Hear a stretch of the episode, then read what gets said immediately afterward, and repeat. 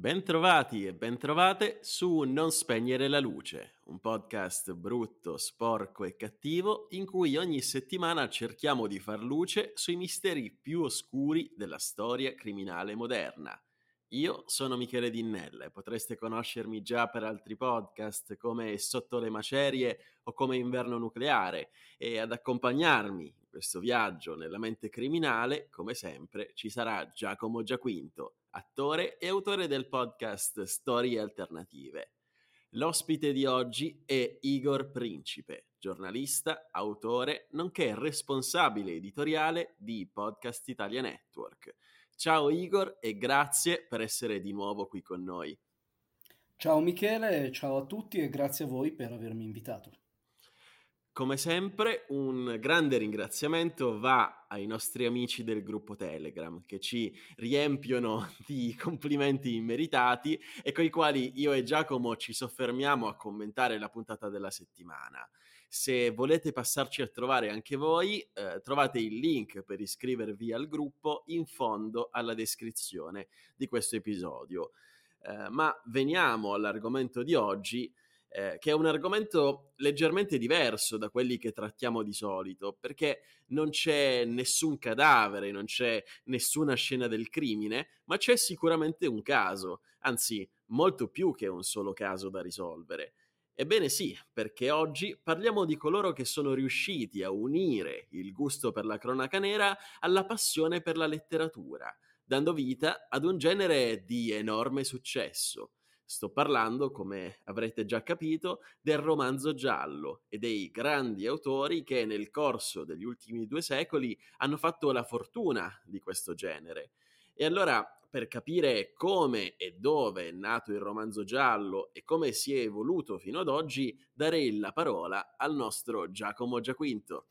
Ciao a tutti gli amici di Non Spegnere la Luce, ciao a tutti gli amici del gruppo Telegram, mm, sottolineo gli immeritati complimenti, quindi grazie ragazzi, siete la nostra dose di serotonina quotidiana, quindi grazie ancora. Allora, partiamo, parlando di un argomento, io quando Michele mi ha annunciato che avremmo registrato una puntata dedicata al romanzo giallo, a causa della distanza non ho potuto abbracciarlo e baciarlo con costanza e quindi lo faccio adesso sempre per via telematica, perché parliamo di un argomento che per me è un po' una seconda casa. E apriamo come al solito con um, una citazione che in questo caso è mi hanno chiamato pazzo ma nessuno ha ancora potuto stabilire se la pazzia sia o non sia la più elevata forma di intelligenza, se la maggior parte di ciò che è glorioso, se tutto ciò che è profondo, non derivi da una malattia del pensiero, da umori esaltati dalla mente a spese dell'intelletto generale. L'autore, nel 1841, è Edgar Allan Poe. Hardboiled, romanzo poliziesco, noir, mystery fiction, fan fiction, romanzo giallo. In qualsiasi modo lo vogliate chiamare, questo genere della letteratura, o sottogenere come è stato definito a un certo punto, e vedremo anche quando, ha avuto i suoi natali ovviamente molto prima dell'Ottocento perché si segnalavano ovviamente la presenza di casi di delitti all'interno di romanzi. Pensiamo ehm, ai primi dell'Ottocento, comunque verso la metà con Delitto e Castigo di Dostoevsky, ma tradizionalmente la data di esordio del termine è nel 1841, ovviamente non del termine giallo che sarà nostrano e lo vedremo più avanti, ma almeno del mondo poliziesco. Perché che cosa accade nel 1841?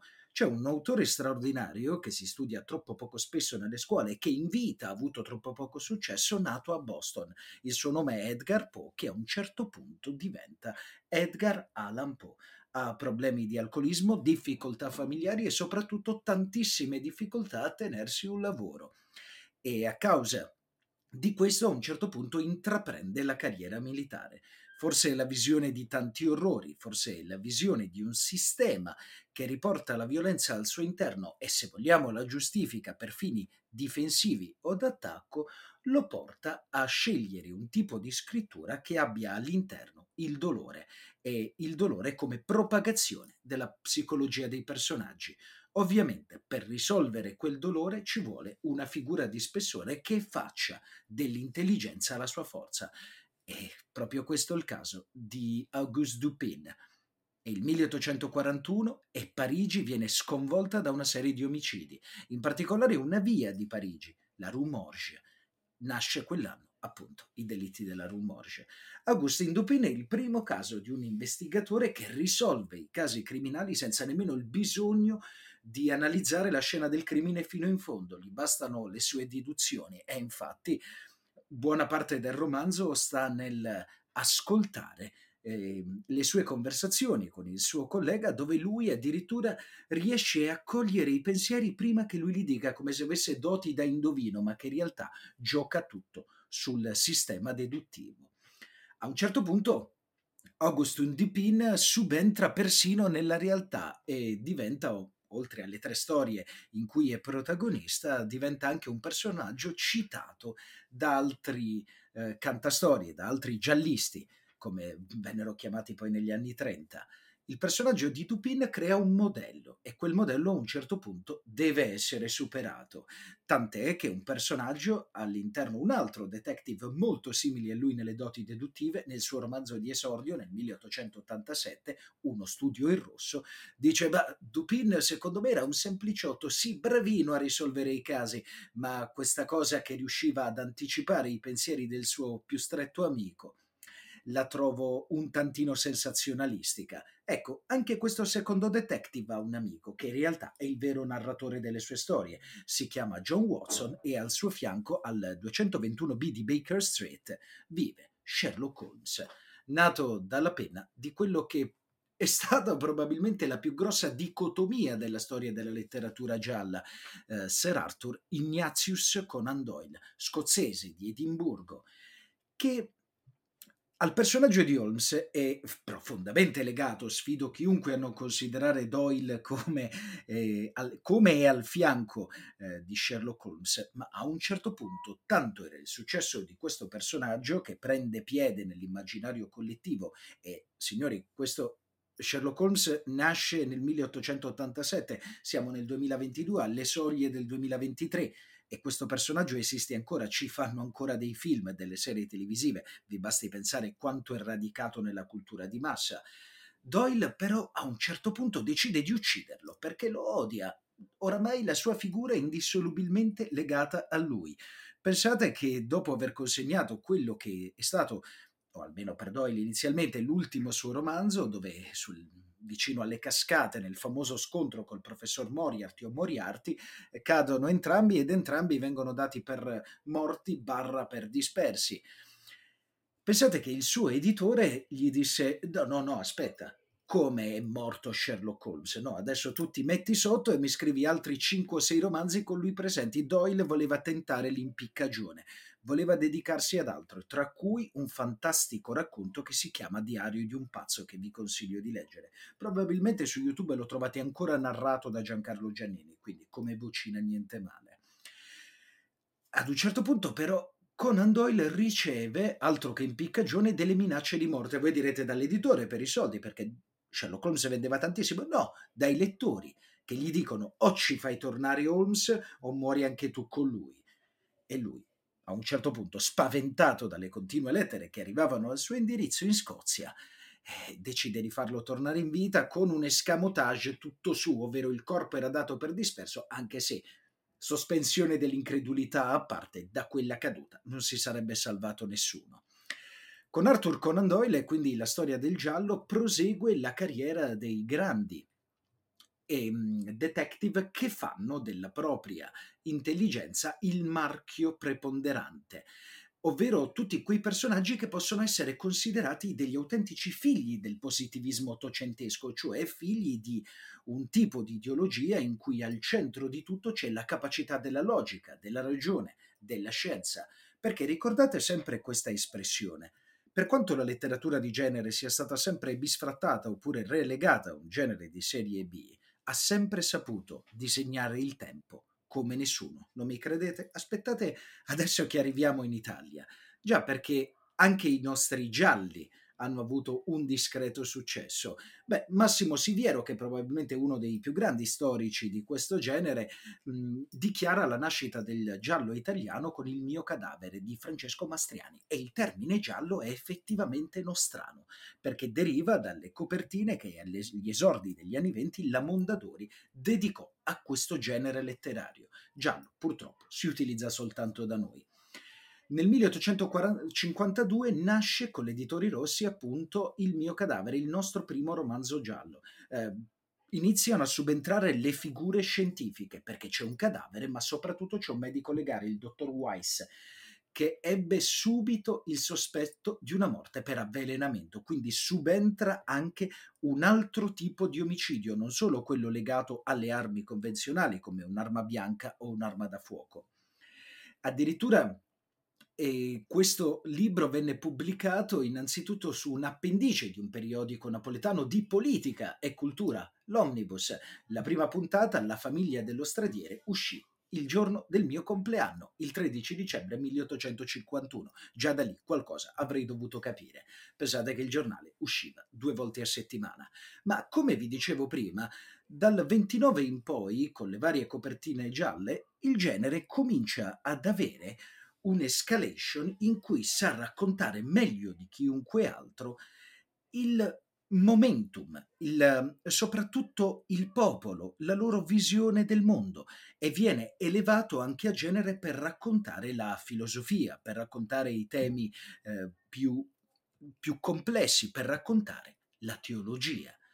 Grandi autori si sono affacciati al romanzo giallo, per esempio Leonardo Sciascia, Carlo Gadda, e soprattutto Umberto Eco, che con il suo giallo, Il nome della rosa, ha saputo raccontare tutte le materie che ruotavano intorno alla filosofia e a inserire elementi di teologia intorno agli omicidi. E se non lo avete mai letto, cortesemente fatelo, perché è un capolavoro della nostra letteratura. Ma sempre parlando di giallo come indicatore del periodo storico, dall'altra parte eh, dell'oceano gli Stati Uniti e le zone limitrofe cominciano a comprendere quanto il giallo possa avere un risvolto violento, mentre da noi capiamo subito che qualcosa sta cambiando, perché proprio eh, agli esordi del, del, fascismo in Italia, Augusto De Angelis crea il nostro commissario Maigret, ovvero il commissario De Vincenzi, che purtroppo non ebbe grande successo, ma non per colpa sua, perché i romanzi erano molto interessanti, anzi anticipavano un tipo di giallo italiano che al giorno d'oggi ritroviamo con autori secondo me straordinari come Donato Carrisi la sua saga del suggeritore, ovvero quei libri dove la sfida tra assassino e poliziotto è tarata su un campo specifico. Gli enigmi, gli indovinelli, la psicologia e l'assassino è quasi sempre un passo avanti.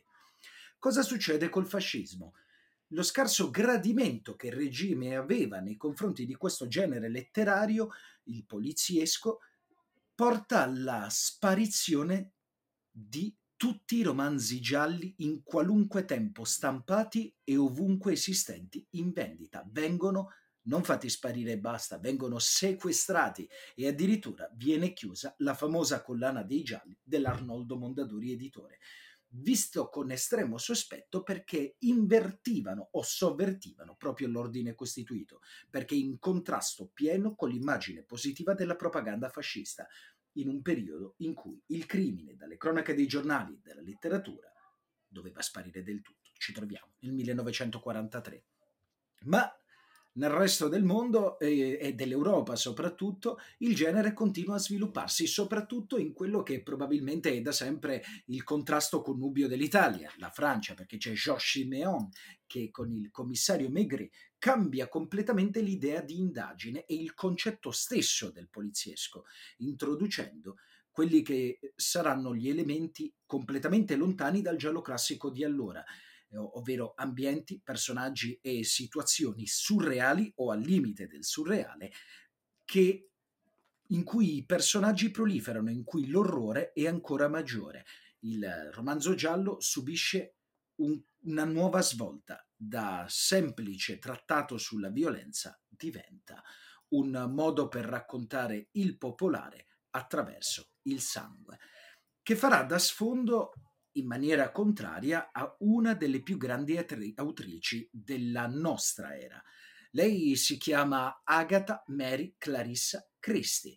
Eh, è nata a Torquay il 15 settembre del 1890, quindi in piena epoca dove Poe sta iniziando a mostrare il suo straordinario talento e sarà una delle scrittrici più influenti e prolifiche del XX secolo.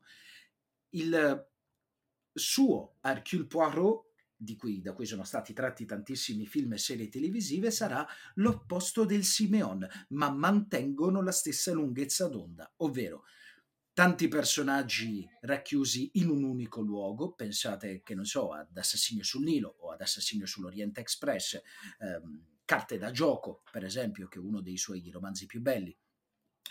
E i personaggi, tutti i personaggi hanno una propria connotazione, anche la prima vittima, anche quelli che spariranno dopo pagina 10. Ogni personaggio, ogni elemento non viene lasciato al caso. Perché Agatha Christie fa questo? Perché ha vissuto la prima e la prima guerra mondiale, la sta vivendo nel momento della sua crescita, della sua adolescenza e quindi vuole poter raccontare ciò che è il lascito della guerra, ovvero tutte le persone, anche quelle non direttamente coinvolte, anche quelle che non hanno preso parte ai conflitti bellici, subiscono il fascino della violenza o il dolore legato alla violenza e infatti in un romanzo di Agatha Christie non troverete mai un personaggio non descritto. Il romanzo giallo subisce ancora dei cambiamenti perché, eh, scusatemi se mi ripeto, ancora una volta deve saper raccontare il proprio tempo. Forse è da sempre quello il fascino di questo genere che è tra più venduti al mondo, probabilmente il più venduto al mondo. Arriviamo dagli anni Ottanta ad oggi nei, nel nostro paese, in Italia, perché ci difendiamo benissimo, soprattutto con tre autori. Massimo Carlotto, Carlo Lucarelli e Andrea Camilleri. Ecco, Camilleri fa lo stesso lavoro che aveva fatto anche Maigret col Simeon, che ha fatto da scuola a, tutto, a tutta l'opera nostrana e a tutta l'opera letteraria giallistica perché crea un personaggio con cui lui stesso può dialogare con Montalbano. Addirittura gli scrive una lettera. Montalbano non solo, parla con sua moglie intanto sta parlando anche con Luca Zingaretti in uno dei dialoghi più surreali della storia della letteratura italiana. E qual è il punto focale dei nostri anni? L'evoluzione della tecnologia. Almos Blu, Blu Notte, che non è solo il titolo di una straordinaria trasmissione, ma anche del romanzo che ha lanciato nel 97 proprio Carlo Lucarelli e lo ha reso il grande scrittore di oggi. E lì addirittura tutto si gioca su una radio, su un personaggio cieco che ascolta delle conversazioni, l'evoluzione della tecnologia, fino ad arrivare agli autori più recenti, i famosi giallisti scandinavi, Stig Larsson, Henning Munkel, John Esbo, Camilla Lagerberg, P. Wolso, Lila Marklund, Lisa Marklund, tutti autori che hanno saputo raccontare la tecnologia sia come monito per i miglioramenti della polizia, sia come monito per il miglioramento degli assassini. Non è più soltanto l'intelligenza delle persone al centro, ma anche l'intelligenza artificiale, fino a quando il genere giallo non subisce tre vere e proprie derivazioni, quello tecnologico, di cui vi ho appena parlato, il legal thriller, con un, probabilmente un solo grande esponente, ma è straordinario, John Grisham, ex avvocato che a un certo punto decide di raccontare come ci si comporta in aula in maniera un po' più romanzata e decide di dare alla stampa un romanzo straordinario come Il rapporto Pelican dove l'aula di tribunale e subito dopo il suo esterno diventano protagonisti di una storia di corruzione, di giallo e di omicidio. La terza derivazione del giallo esisteva da sempre ma ha continuamente subito una mutazione, l'hard boiled, ovvero quel giallo dove non è importante chi sia l'assassino, ma la vera e propria sfida. Uno dei più grandi casi di questo genere di letteratura è tratto da probabilmente il più grande scrittore e narratore di linee d'ombra del Novecento, più che scrittore e narratore di linee d'ombra, Stephen King. Quando dopo i grandiosi successi horror horror sarebbe molto riduttivo della sua carriera perché considerare It solamente un romanzo horror credo che sia un errore, decide di dedicarsi a questo genere e crea una serie che farà scuola a quelle che verranno successivamente, la serie di Mr. Mercedes. Anche questo vi consiglio di leggerla. E per chiudere, il giallo approda non solo nella letteratura come noi la conosciamo o al cinema, ma questo lo sapete benissimo, approda anche in tutti gli schermi possibili. Gli anime, il Detective Conan, lo conoscerete benissimo, soprattutto quelli che hanno la mia età, quindi 30 anni, e il fumetto. Infatti, Batman e la sua casa di produzione, la sua casa di nascita, la DC Comics, nascono proprio da quello che è l'acronimo di quelle due lettere, Detective Comics. Basti pensare che le più grandi storie di Batman, uman- unanimamente riconosciute le sue più grandi, sono dei gialli. Il lungo Halloween, Vittoria Oscura, Il ritorno del Cavaliere Oscuro, Anno 1, sono tutti gialli uniti a dei romanzi di formazione e sono dei fumetti. Quindi, che vi piaccia o meno il genere, il giallo, da sempre, ha saputo raccontare prima di tutto le persone e poi ciò che loro pensavano del male. E allora ringraziamo un Giacomo Giaquinto in grandissima forma, direi. Eh, eh beh, perché ero a casa, era come parlare a casa.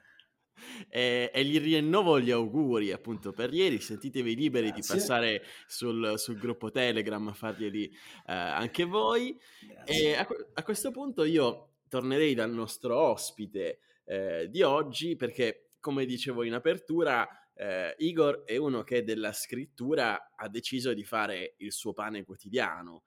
E, ehm, e allora una delle prime domande che, che vorrei fargli è proprio questa.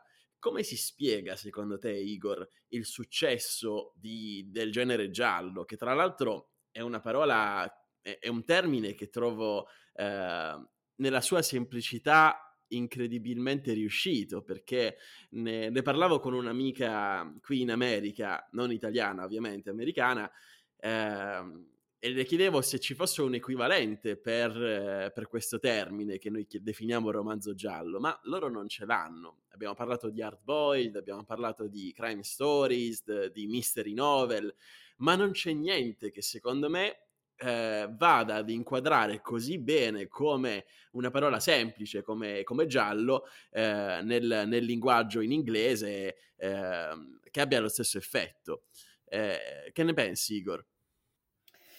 Allora, mh, mhmm, concordo con, con te sull'unicità diciamo, della parola giallo. Eh, almeno per quanto, riguarda, per quanto riguarda l'ambito italiano ed è anche un elemento che effetti adesso che ci mi ci fai pensare è estremamente curioso, insomma ti, ti colpisce particolarmente. Um, per quanto riguarda invece la domanda che mi facevi all'inizio, cioè eh, qual è il successo, ora io non sono un critico letterario, eh, però posso dirti che secondo me il successo del giallo è strettamente legato a una caratteristica insita nella quasi totalità del, degli uomini, e cioè la curiosità. Fondamentalmente eh, un buon scrittore è quello che riesce ad agganciarti e a condurti lungo un percorso che ripropone una serie di, diciamo, sottodomande eh, che, mh, mm, che, si uniscono, diciamo, alla domanda principale, che poi è quella che innerva qualsiasi tipo di racconto eh, appunto giallo, e cioè chi è stato il colpevole, come andrà a finire. Eh, su questa linea generale poi si eh, dipanano una serie appunto di magari piccole sottolinee che innescano ulteriori domande che poi tengono avvinto il, il lettore fino, alla, fino all'ultima, all'ultima pagina.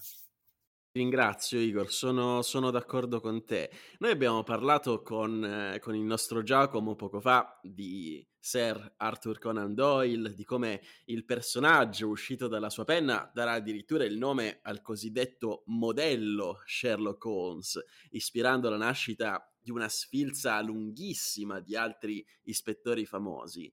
È interessante, secondo me, notare come il personaggio di Sherlock Holmes sia nato proprio in quella Londra vittoriana, che anche nella realtà era abbastanza noir. Basti pensare al caso di Jack lo Squartatore. ed è proprio da quella atmosfera che nascono tutta una serie di personaggi che oggi sono ancora famosissimi, cui, eh, tra cui lo stesso Dracula di, di, Bram Stoker, di cui abbiamo già parlato ampiamente eh, in una puntata di qualche settimana fa, o come il Frankenstein di, di Mary Shelley, a cui so che tu sei particolarmente legato. Che cosa ne pensi di questo? E cos'è che ti affascina di questo elemento gotico, se vogliamo, all'interno del romanzo giallo?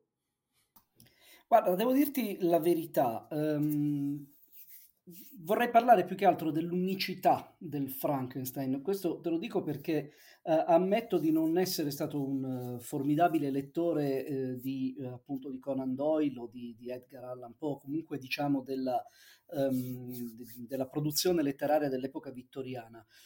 Con, diversamente mi ha colpito tantissimo Frankenstein proprio perché al di là degli elementi del romanzo giallo, quindi al di là degli elementi che costituiscono, che, che, che, riguardano il crimine, che riguardano il mistero, che riguardano appunto anche questa ambientazione gotica, um, Frankenstein non è solo un romanzo giallo, ma è un fantastico romanzo filosofico che torna a una delle domande, anzi più che a delle domande, torna a uno dei miti eh, principali, che è il mito del Prometeo, e eh, pone delle domande sui limiti della grandezza umana, perché non dobbiamo dimenticare eh, Frankenstein, innanzitutto Frankenstein fa luce su un elemento che io appunto eh, scoperto leggendo questo libro ormai più di 30 anni fa.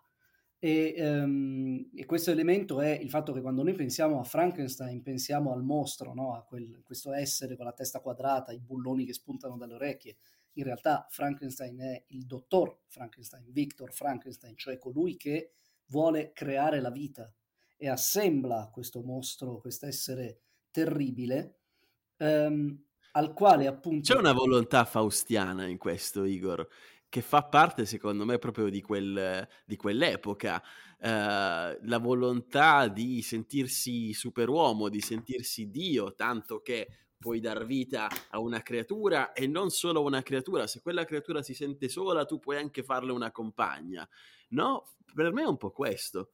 Assolutamente, è assolutamente così. C'è il dottor Faustus eh, sotto questa, eh, questa, voglia appunto di sentirsi, di sentirsi Dio, no? come lui ci ha fatto, dice no? Dio ci ha fatto a sua immagine e somiglianza, allora cercare di veramente eh, rendere questa immagine e somiglianza totalmente aderente alla divinità um, però sopporta- con delle conseguenze, anzi sopportando delle conseguenze che sono terribili, perché non dimentichiamo che il Frankenstein, una volta che prende vita, diventa uomo e um, dell'uomo ha anche i lati positivi, cioè la sensibilità, la voglia di entrare in contatto con altri uomini, eh, certa, un certo desiderio, come dire, di esprimere empatia, ma in virtù del proprio aspetto fisico ripugnante viene rifiutato. E questa cosa poi gli genera, come dire, l'espressione del male, eh, del male più profondo, lo fa diventare veramente quel mostro che però magari lui non è al, al, proprio, al proprio interno. E quindi Frankenstein non è soltanto un romanzo giallo, ma è un favoloso e, permettimi, toccante libro su una riflessione filosofica eh, profondissima e che appunto, come dicevo, riporta proprio alla, ehm, dire, all'essenza no, del, dell'essere uomo e dei limiti del, della grandezza umana. Assolutamente, mi trovi, mi trovi d'accordo, Igor. Um, io so che comunque tu sei eh, nonostante tutto un grande lettore di, di, romanzi gialli, magari di quelli un po' più moderni e nostrani, eh, lasciando da parte per un attimo il romanzo gotico e l'esempio di Frankenstein. E venendo per esempio invece all'Italia, quali sono gli scrittori che più ti piacciono e dai quali come autore ti senti ispirato? E quali sono secondo te le caratteristiche che deve avere un giallista di successo? Allora, ti confesso una passione eh, formidabile per Andrea Camilleri e per il suo Montalbano. Eh, passione nata peraltro mh, dalla televisione. Cioè, io un giorno, quando la RAI mandò appunto le prime due puntate di, delle sceneggiate di, di, Montalbano, le trovai eccezionali e da quel momento mi sono tuffato nel, alla scoperta appunto della letteratura, del, dei romanzi di Montalbano. Um, li ho trovati, li ho letti tutti e li ho trovati molto belli soprattutto all'inizio, eh, perché ehm, la, quella, quella, sonorità della lingua siciliana c'era, ma non era preponderante come negli ultimi, in cui adesso mi permetto ovviamente di giudicare la grandezza di un maestro come Camilleri, però in cui secondo me c'è stata un po' un'esagerazione, un'accentuazione di questo, di questo carattere. Ma quello che mi piace di quel personaggio e di, e di, di Montalbano, di Camilleri, della scrittura di Camilleri, è il fatto di andare anche un po' verso eh, il, diciamo, il, lo schema Simenon, ovvero caratterizzazione dei personaggi, tratteggio dei personaggi ben definito, ehm, situazioni anche abbastanza surreali e soprattutto non c'è il dominio della logica, ovvero ehm, Montalbano è un commissario che ragiona certamente quando deve trovare il colpevole o comunque risolvere dei casi, ma ehm, ha anche delle intuizioni eh, che magari sfuggono proprio al procedimento logico classico, no? e intuizioni che gli derivano anche dal, da, da, quello che Camilleri ha immaginato come personaggio, quindi una persona molto una persona solitaria fondamentalmente, innamorato della letteratura e che attinge appunto al suo bagaglio culturale per trovare delle chiavi di risoluzione dei, dei vari casi.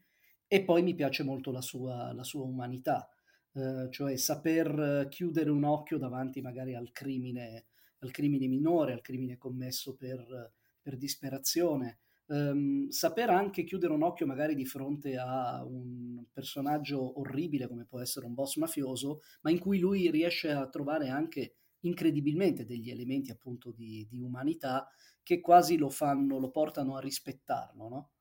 Um, e quindi, quindi questo... Secondo te, Igor, eh, mi stai dicendo che il personaggio di Montalbano è stato un po' rovinato, come succede spesso, da tutto il successo incredibile che ha avuto negli ultimi vent'anni a livello di originalità? È questo che mi stai dicendo? Rovinato sicuramente no, mi sembra una parola grossa, però ecco, mh, mm, forse lo, lo, diciamo che nel, nei primi libri, nei primi quattro, diciamo così, quattro o cinque romanzi, trovi un'autenticità che poi dopo diventa un po', un po' ripetitiva, insomma, cioè come se, se, poi dopo andasse ad obbedire ad uno schema, salvo ritrovarsi negli ultimi. Ecco, per esempio, proprio gli ultimi eh, romanzi di Camilleri li ho trovati già un pochino più aderenti allo spirito dell'inizio.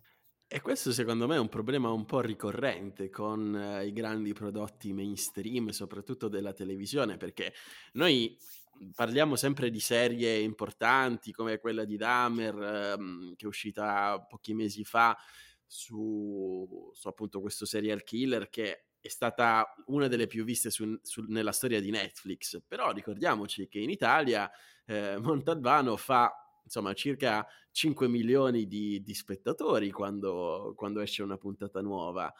E quindi è una cosa enorme da noi. E, ehm, e secondo te è vera questa cosa che quando il pubblico si appassiona finisce irrimediabilmente per influenzare poi le scelte degli autori?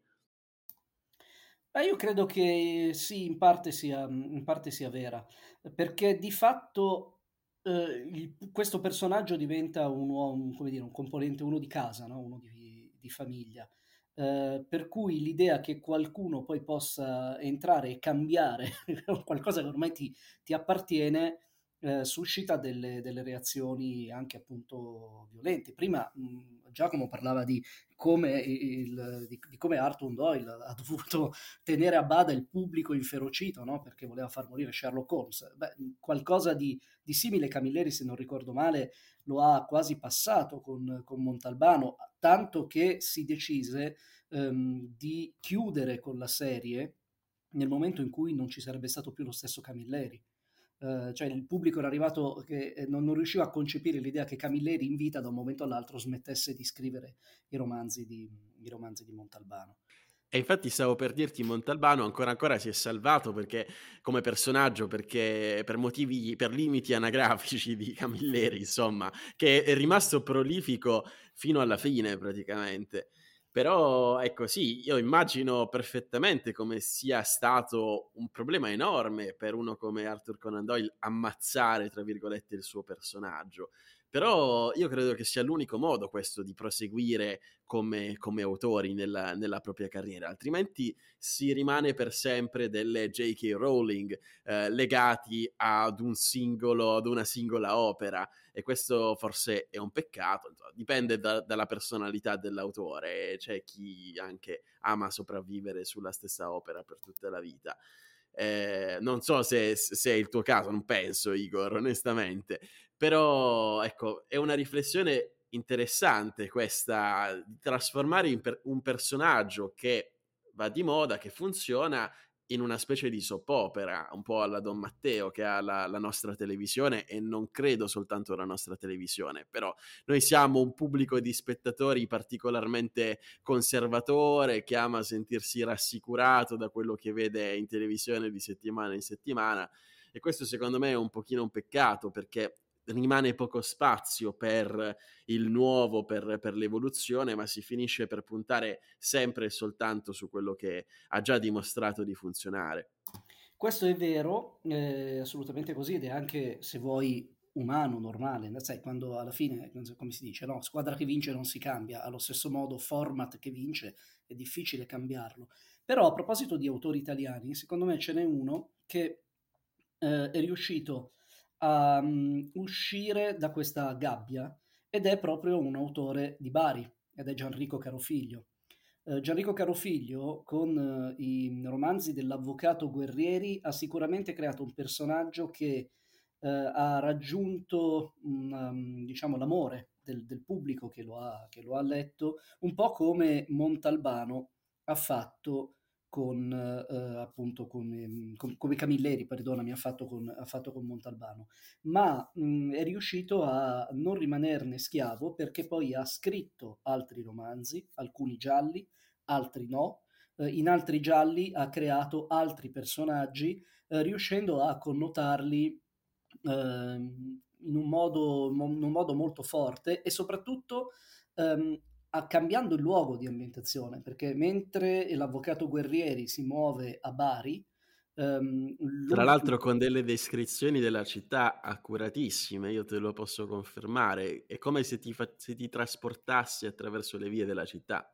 E ti confermo che questa sensazione l'ho avuta anch'io, che pure non sono mai stato a Bari, però riuscivo a vederla e riuscivo ad immaginarla, infatti uno dei miei obiettivi nella vita, diciamo così, è quella di venire giù a Bari, non soltanto perché non la conosco e voglio, e voglio conoscerla, ma anche per capire se effettivamente un caro figlio mi ha trasmesso un'idea così precisa insomma, della, della città.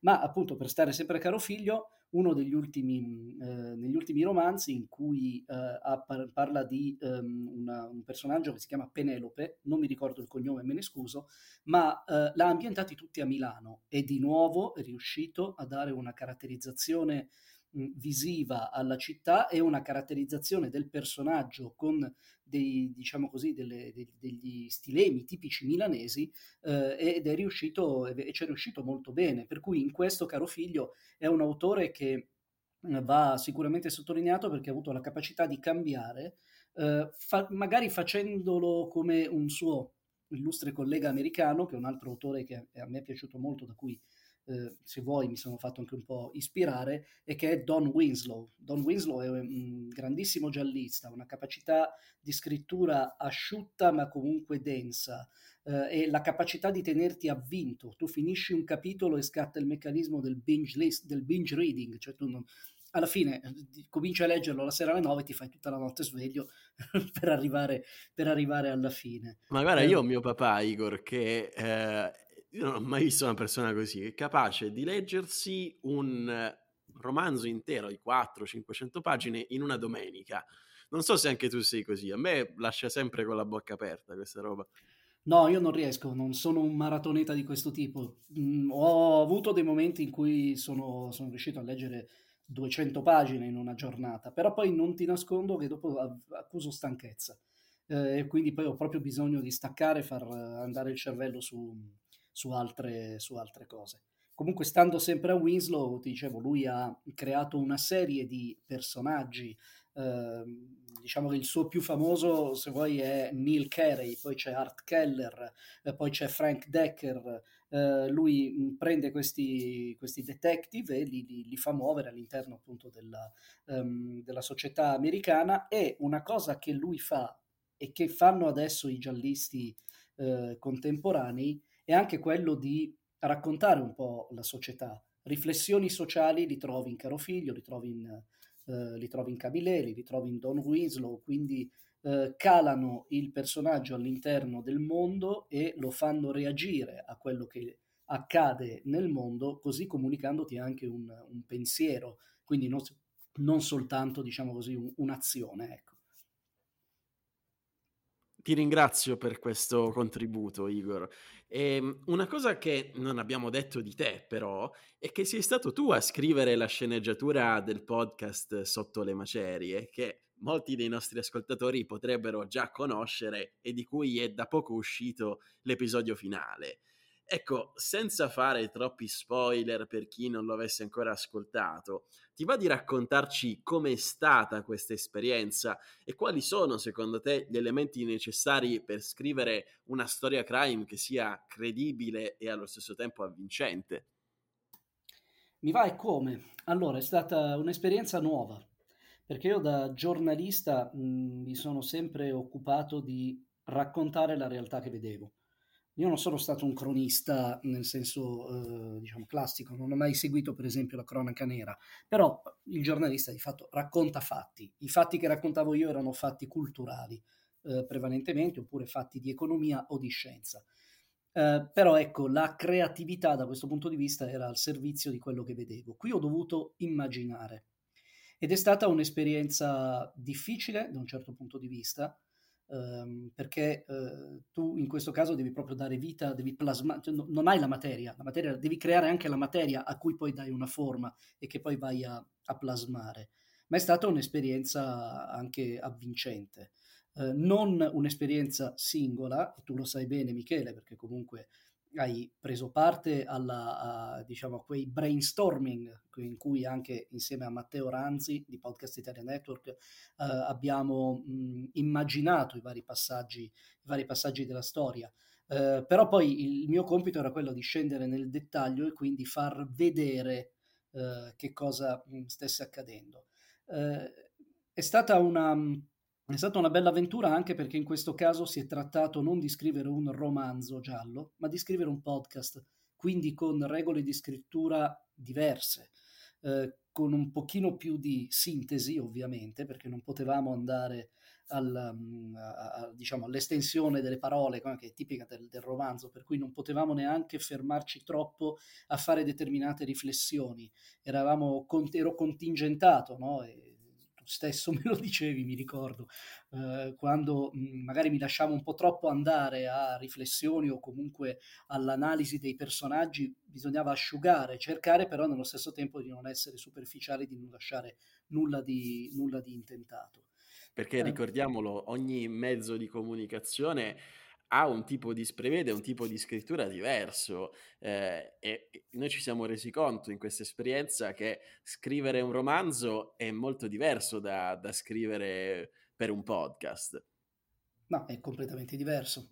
Eh, il podcast lo devi ascoltare e eh, diciamo che il podcast è un, vorrei dire, una sorta di eh, punto di equilibrio tra la letteratura, quindi il romanzo, ma anche il cinema.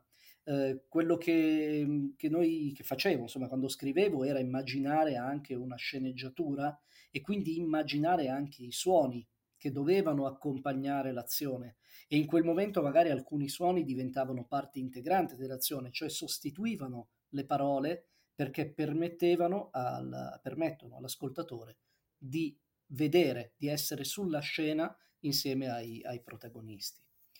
Um, è stato, ripeto, un'esperienza nuova, avvincente, complicata in certi, in certi passaggi, ma è un'esperienza che rifarei eh, sicuramente, anzi credo che ehm, questo tipo di, questo tipo di, mm, eh, diciamo di prodotto, quindi il crime podcast, eh, però mm, creativo, quindi ehm, insomma, narrativo, ecco, non il racconto di delitti avvenuti, possa, possa, un, possa avere un futuro, possa trovare degli, degli, ascoltatori e crearsi una propria nicchia, anche magari poi non così ristretta, di appassionati. Anche perché noi abbiamo avuto dallo stesso pubblico di questo podcast sul nostro gruppo Telegram un eh, riscontro fortemente positivo su questa serie, quindi sono, sono fiducioso Igor che sia esattamente come dici tu. E, e, allora, rivolgendosi proprio a chi ci ascolta e magari vorrebbe mettersi alla prova con questo genere di scrittura, voglio chiederti dove è possibile trovare l'ispirazione per gli scenari e per i personaggi. Come funziona di solito il tuo processo creativo? Se vuoi, proprio per ehm, il fatto di avere un background giornalistico, il mio processo creativo nasce da quello che vedo, da quello che ho visto e che vedo ogni giorno. Um, molti dei, dei, luoghi, molti degli scenari che per esempio ho raccontato, messo in, sotto le macerie, sono uh, scenari che ho vissuto personalmente, sono luoghi che ho vissuto personalmente nella mia infanzia, nella mia, nella mia gioventù. Uh, conosco ovviamente l'università statale, avendola, avendola frequentata, quindi so di poter entrare nel dettaglio. Um, però nulla vieta di uh, immaginare anche dei luoghi in cui magari non si è stati uh, e che però mhmm, ci sono arrivati attraverso altri mezzi. Penso, non so, faccio l'esempio della città di New York. Se io dovessi immaginare un, uh, di scrivere qualcosa che ha un'ambientazione newyorkese, sicuramente mi affiderei a tutti quei film, e non sono pochi, che ho visto e che ho amato e che mi hanno comunicato New York. In questo caso poi andando a fare delle ricerche eh, ricerche diciamo, approfondite per far dire, coincidere no, l'idea che io posso avere e la realtà, anche perché non è bello, anche se si tratta di narrativa, scrivere delle, delle inesattezze. Questo per quanto riguarda i luoghi. Per quanto riguarda i personaggi, allo stesso modo eh, c'è una componente di vissuto. Eh, io l'ho messa in alcuni personaggi, per esempio di Sotto le Macerie, non dirò quali, però eh, sicuramente ci sono, cioè mh, hanno delle caratteristiche di persone che conosco o che ho conosciuto.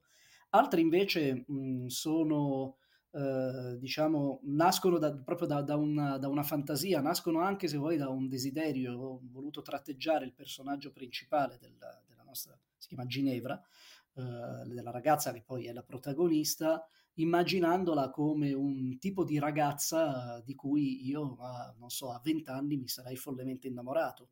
Um, mentre l'altro, l'altro, protagonista, quindi il commissario Diego Maccagni, nasce invece da una idea collettiva, cioè il personaggio potrebbe essere questo, allora poi si scende un po' nella, nella sua psicologia e si cerca di, di, definirla. Quindi l'ispirazione è varia, però certamente nel mio caso il vissuto eh, e l'esperienza personale hanno avuto una, un ruolo decisamente importante. E allora Igor, visto che ci avviamo verso la conclusione, io eh, tornerei per un attimo dal nostro Giacomo Giaquinto per vedere se ci sono dei film o dei documentari che no. si sente di consigliarci. no, guarda, film thriller non ne conosco proprio. Allora, ragazzi, io ve ne potrei consigliare 114, magari dopo aver ascoltato questa puntata su, eh, su Telegram, scrivetemi proprio Giacomo quali altri film volevi consigliarci e tutta questa serie di cose. Eh, prometto che eh, ne parliamo insieme. Allora, i, quelli che voglio consigliare consigliarvi qui nel momento diciamo della puntata sono questi. Eh, sono i soliti sospetti straordinario film con Kevin Spacey del 95 eh, film tra l'altro di Brian Singer quindi un regista tra l'altro eccezionale eh, soprattutto perché Kevin Spacey quando ha fatto il thriller pensiamo per esempio ad House of Cards ha realizzato sempre dei film straordinari. Tra questi il secondo che voglio consigliarvi ovvero eh, quella meraviglia ehm, chiamata semplicemente Seven. E mi basta presentarvelo così. Trasformati in rabbia, diventa ira, già questa frase basta da sola. Gli altri che vi consiglio sono tutti quelli di Hitchcock, in particolare eh, Psycho, eh, Pro, mh, Psycho la, la, finestra sul cortile e Vertigo, dove tra l'altro nasce lo straordinario effetto Vertigo che viene utilizzato tantissimo. Film nostrani che voglio consigliarvi, sicuramente tra i gialli più belli c'è Profondo Rosso, per la regia eccezionale di Dario Argento, più che altro perché fu un modo completamente diverso di intendere il giallo a casa nostra. L'ultimo film che vi consiglio, ma solo per una questione di limiti di tempo, perché potremmo parlarne per anni, è un film pazzesco di Roman Polanski, che è uno dei miei registi preferiti, come tra l'altro molti di voi sanno, e ovviamente il film in questione è Chinatown con un meraviglioso Jack Nicholson. Perfetto, perfetto. Allora siamo addirittura d'arrivo e come di consueto io rivolgo al nostro ospite la, la, nostra domanda finale, conclusiva, quella un po' più di speculazione. Eh, voglio chiederti, Igor, secondo te il giallo è un genere che potremmo definire evergreen? E se sì, in che modo potrebbe evolversi ulteriormente in futuro? Perché abbiamo detto, l'abbiamo detto, è un, è un, genere che si basa molto sull'investigazione e l'investigazione si evolve anche in base alla tecnologia a disposizione. Guarda, hai detto mm, la parola, la parola magica, tecnologia, l'aveva detta anche Giacomo all'inizio quando ha tratteggiato la panoramica della storia eh, del giallo. Um, io credo che il giallo sia evergreen perché innanzitutto eh, è mosso da quel, quel sentimento che è, connato, che, che è, antico come l'uomo, cioè la curiosità. L'uomo sarà sempre curioso e le storie che, lo, eh, che, gli stimolano questo sentimento saranno destinate a, eh, a durare. Il giallo si evolverà, penso, eh, insieme all'evoluzione della tecnologia Uh, il giallo è, si cala all'interno della realtà e la nostra è una realtà sempre più tecnologica. Uh, io non escludo, un po' perché anche l'abbiamo messo in sotto le macerie, ma non escludo che i temi cyber, del cybercrime, della cyber security, ma Giacomo prima ha parlato dell'intelligenza artificiale, ecco, uh, questa evoluzione tecnologica così spinta sarà sempre più materia per, per giallisti e sempre più materia per storie di questo tipo. Tra l'altro, eh, quelli, gli ascoltatori più affezionati tra di voi sapranno anche che Igor ha un podcast sulla cyber security che si chiama Sotto attacco. Quindi, se volete, andatelo ad ascoltare o andate a riascoltare la nostra puntata qui su Non spegnere la luce nella prima stagione sulla guerra cyber. E allora io ringrazio tantissimo il nostro ospite Igor Principe per essere stato insieme a noi. Grazie a voi, è sempre un piacere ritrovarvi e scambiare eh, chiacchiere che sono sicuramente costruttive e danno spunti di riflessione molto interessanti. E come sempre ringrazio il nostro affascinante, lugubre, oscuro Giacomo Giaquinto sul lugubre, soprattutto sul lugubre, lugubre lo accetto, affascinante, parliamone.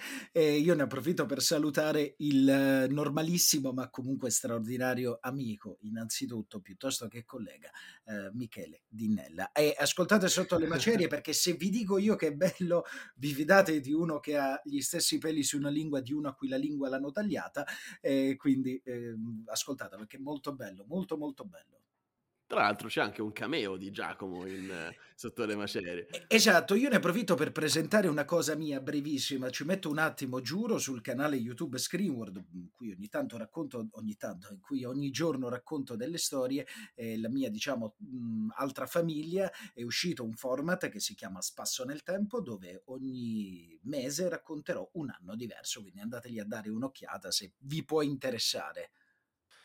E ragazzi, io lo so che voi arrivate qui non perché per i nostri consigli di ascolto, delle serie da guardare, eh, non per quello, ma perché volete sentire il momento dello sbrodolo. Ormai li conosco. li conosco. Troppo bene, troppo bene, li conosciamo.